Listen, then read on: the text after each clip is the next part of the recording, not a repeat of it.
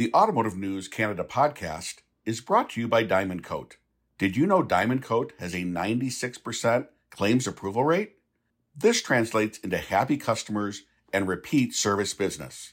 But really, you get much, much more when you become a Diamond Kote dealer. Advantages like in house chemical manufacturing, product fulfillment, bilingual claims support, and a highly experienced team with decades of F&I experience. Visit diamondk-o-t-e.com to get started. Diamond Kote, we've got you covered. Hi, everyone, and welcome to the June 10th, 2022 episode of the Automotive News Canada podcast. I'm your host, Greg Layson, the digital and mobile editor here at Automotive News Canada. Our publisher, Tim Demopoulos, recently caught up with our guest today at the Toyota HQ Confidential in Plano, Texas. Our guest is the head of Canadian production at one of the world's biggest automakers, and he'll tell us what makes Canada such a good place to build vehicles. And he'll give us his thoughts on Canada's role in the transition to electrification. He'll also talk about how Canada's push to carbon neutrality and its green renewable energy affects decision making when it comes to auto investment. All that and more with the president of Toyota Motor Manufacturing Canada, Frank Voss, on this episode of the Automotive News Canada podcast.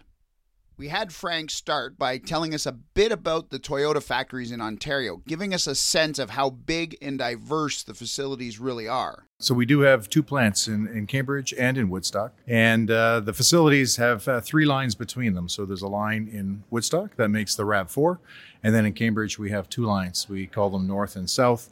The North line makes RAV4, and now the all-new NX, and uh, the South line is uh, that award-winning RX plant.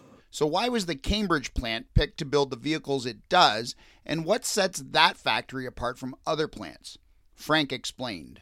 I think Canada, we are so fortunate with the products that we have. We build the number one uh, SUV, number one non pickup truck vehicle with the RAV4, and uh, we build the top mid level luxury SUV and the RX, and the NX is also very popular. Those two products, the NX and the RX, they're actually 70% of Lexus sales in North America. So we're very, very proud of, uh, of having the, the leadership with those uh, vehicles. And TMMC, we have a, a long history of uh, being very, very capable of building high quality vehicles. We're very, very proud when back in 2000 we were awarded the Lexus RX, first Lexus outside of Japan. And that's a real statement about Japan's trust in Canada and our ability to produce um, a high quality uh, luxury vehicle that meets the needs of the Lexus customer. So the announcement in 2018 that we're going to bring NX to Canada, right? That second Lexus vehicle, only plant outside of Japan that uh, has that ability and award. We're very, very proud of being able to do that on our North line. So the Cambridge facility will have Lexus on both lines. It is a Lexus plant. Very, very proud of that. And that Cambridge plant is no slouch when it comes to quality. It's won numerous awards. Here's what that quality and those awards mean to Toyota Manufacturing Canada. There's several different awards that are done for vehicles. And the JD Power Association does uh, initial vehicle quality surveys. And we're very, very proud of the fact that we have won 20 of those awards over our 36 years of uh, production. And actually, uh, three times we have won the platinum version of that award, which recognizes the best plant in the world in the year that it's awarded. The only plant in the world, only automotive plant, not just within the Toyota family, any automotive plant that has more awards than we do is our sister plant, which is uh, Toyota Motor Kyushu in Japan. So it's a very elite group of uh, companies, and we're very proud of what Canada's been able to do. People naturally think of the Detroit 3 when it comes to auto production by volume in Canada, but Toyota led production among the five big automakers in Canada with about 427,000 units produced last year. That, according to DesRosiers Automotive Consultants. Frank put into context just how much output Toyota really has in Ontario. Uh, we mentioned about 500,000 units a year come out of the two facilities uh, here at, uh, at, Toyota. And um, that volume is larger than the cars produced in all of the, the Detroit 3 plants here in, in Canada. So, very, very proud. Largest plant, largest production, definitely very, uh, very capable of uh, building vehicles. We've heard a lot about auto investment in Canada over the past 12 months or so. Every automaker has made some sort of substantial investment announcement during the last two years. But as recently as 2020, there were some doubts about Canadian auto production in general. But now there's a lot of momentum. So, what makes Canada a good place to build vehicles? Here's what Frank thinks. I think this is a great time to be in the auto industry, right? Uh, for the longest time, things looked like they were very stagnant. Now we're going through this fantastic transformation, right? Toyota likes to call it CASE connected, autonomous, the service industry, and electrified, right? All of those uh, things are coming together now in the auto industry. And Canada, what a fantastic place to be able to uh, to take some leadership and to participate in that. I think Ontario and Canada, we have talented people. I think that's the number one aspect that we bring to this revitalized uh, industry, and we've demonstrated it, demonstrated our ability over a long period of time. But first and foremost, excellent workforce and uh, a very capable people. We have uh, technology leadership in uh, in Ontario. If you take a look at the uh, the technology corridor that goes from Windsor all the way to Ottawa, it is now the the second most uh, growing region in North America from uh, technology and technology investments. It says a lot about uh, the confidence people have in in Ontario and the Canadians.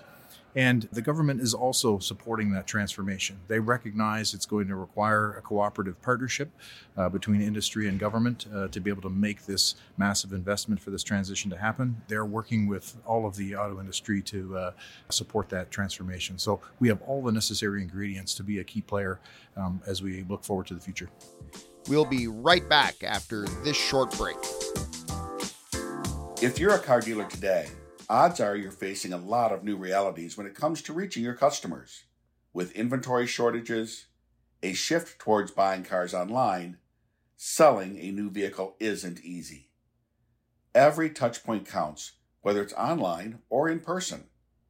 Let Diamond Kote work with you to make those kinds of connections in this ever changing world. Diamond Kote is committed to our dealers by partnering with national digital retailers, making it simple for you to include our products onto your website, completing your end-to-end digital retail offering. We will work with your team to ensure your F&I product suite is complete, driving customers back to your dealership for test drives and finalizing the deal. Enabling a smooth transition online to an in-person visit is the kind of commitment that has made Diamond Kote Canada's most trusted warranty provider for automotive dealers, manufacturers, and customers alike. And remember, Diamond Kote offers the most comprehensive line of products and programs all available through one company. A true one stop shop. For more information about our products, visit diamondk-o-t-e.com. Diamond Kote. We've got you covered. Welcome back to the podcast where I'm speaking with the president of Toyota Motor Manufacturing Canada, Frank Voss. We then asked Frank for his thoughts on Canada's role in electrification and the North American supply chain. Canada has a, a, a strong history of uh, a resource base. We have access to all of the critical minerals that are necessary to support this electrification uh, direction that, that we're taking. So, the path from minerals and mines all the way to uh, mobility, right? Building, being able to get the uh, minerals out of the ground, refine them, make them available as raw materials for all the elements that are going to go in to, uh, to a battery, doing the battery assembly and building, uh, uh, you know, electrified product. We have all the elements necessary to do that. I think it's a very unique aspect of Canada. And other countries are recognizing that as well, right? The U.S. is looking to us to support the critical minerals that they're going to need as they grow their industry. But uh, I think our story here is very complete. We can do it all the way from uh, getting it out of the ground to uh, getting it into customers' hands. We're allies, right? We're a friendly partner. We do have uh, the stability and prosperity here in in Canada. The rule of law is very important to us, and, and our you know our political infrastructure very stable, very stable environment.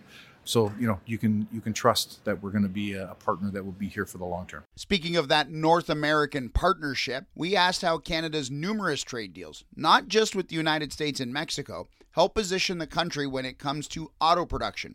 For example, does it make the case for Canada to build even more vehicles and export them beyond just North America?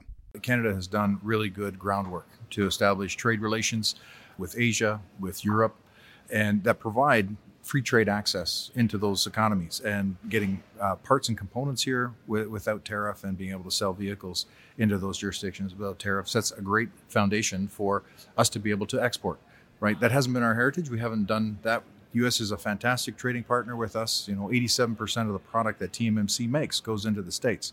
We haven't exported yet, but in the future, who knows? Frank also talked about Canada's push to carbon neutrality and green renewable energy and how that affects decision making. The world has recognized that we need to have a carbon neutral future.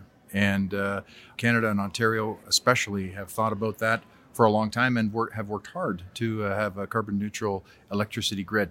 And I think 94 or 95% of our electricity is already carbon neutral. That's a fantastic place to be. It's one of the highest jurisdictions in North America. As we look forward in, in all of our manufacturing processes, finding ways to, to be more carbon neutral, that foundation sends a strong message to anyone who's looking to invest in a carbon neutral future. Who should you think about? People who already have that mindset and are already working in that direction. So, fantastic story for us. And what about those EV mandates and federal goals of decarbonization? I think it, it, it sets a path for us and that framework. They're they're putting all the elements in place to support that. But I think you can only go as fast as the consumer is willing to uh, to go, right? So elements of this are going to move at different paces, but really we have to try and bring them all together to make that happen. And uh, it's the consumer that's going to decide how fast we're going to get there. So Toyota, we've always had the the position that we're going to have options depending on what the consumer needs. We'll have powertrains, whether it's uh, an ICE or a hybrid or a plug-in hybrid or battery electric, right? We can do it all, but it's the consumer that's going to decide how fast we're going to get there. Frank ended by painting a picture of a bright future in Canada when it comes to not just auto manufacturing, but research and development and white collar jobs too. Honestly, uh, like I said, I'm really excited about where we are uh, at this time in the auto industry. It says great things about uh, what we're planning and and uh, where we plan to go. And it, it's a real future for people thinking about their next career step. What do you want to do rather than come to the auto industry, participate in this uh, fantastic technology transformation? In Waterloo Region in Ontario, we've also got great paths for uh, for engineering talent, and uh, you know those uh, are wonderful options. You know, University of Waterloo, University in in the area, um, they have terrific programs to get you set up to be able to participate in all of this. So I encourage you know people to give that uh, some deep thought. I want to thank Frank for being our guest this week. If you'd like to be a guest on the show, have a suggestion, or simply want to comment, email me at glayson at autonews.com. And remember, you can listen to all our previous podcasts on Spotify, iTunes, and Google Play, or on our website, automotivenews.ca.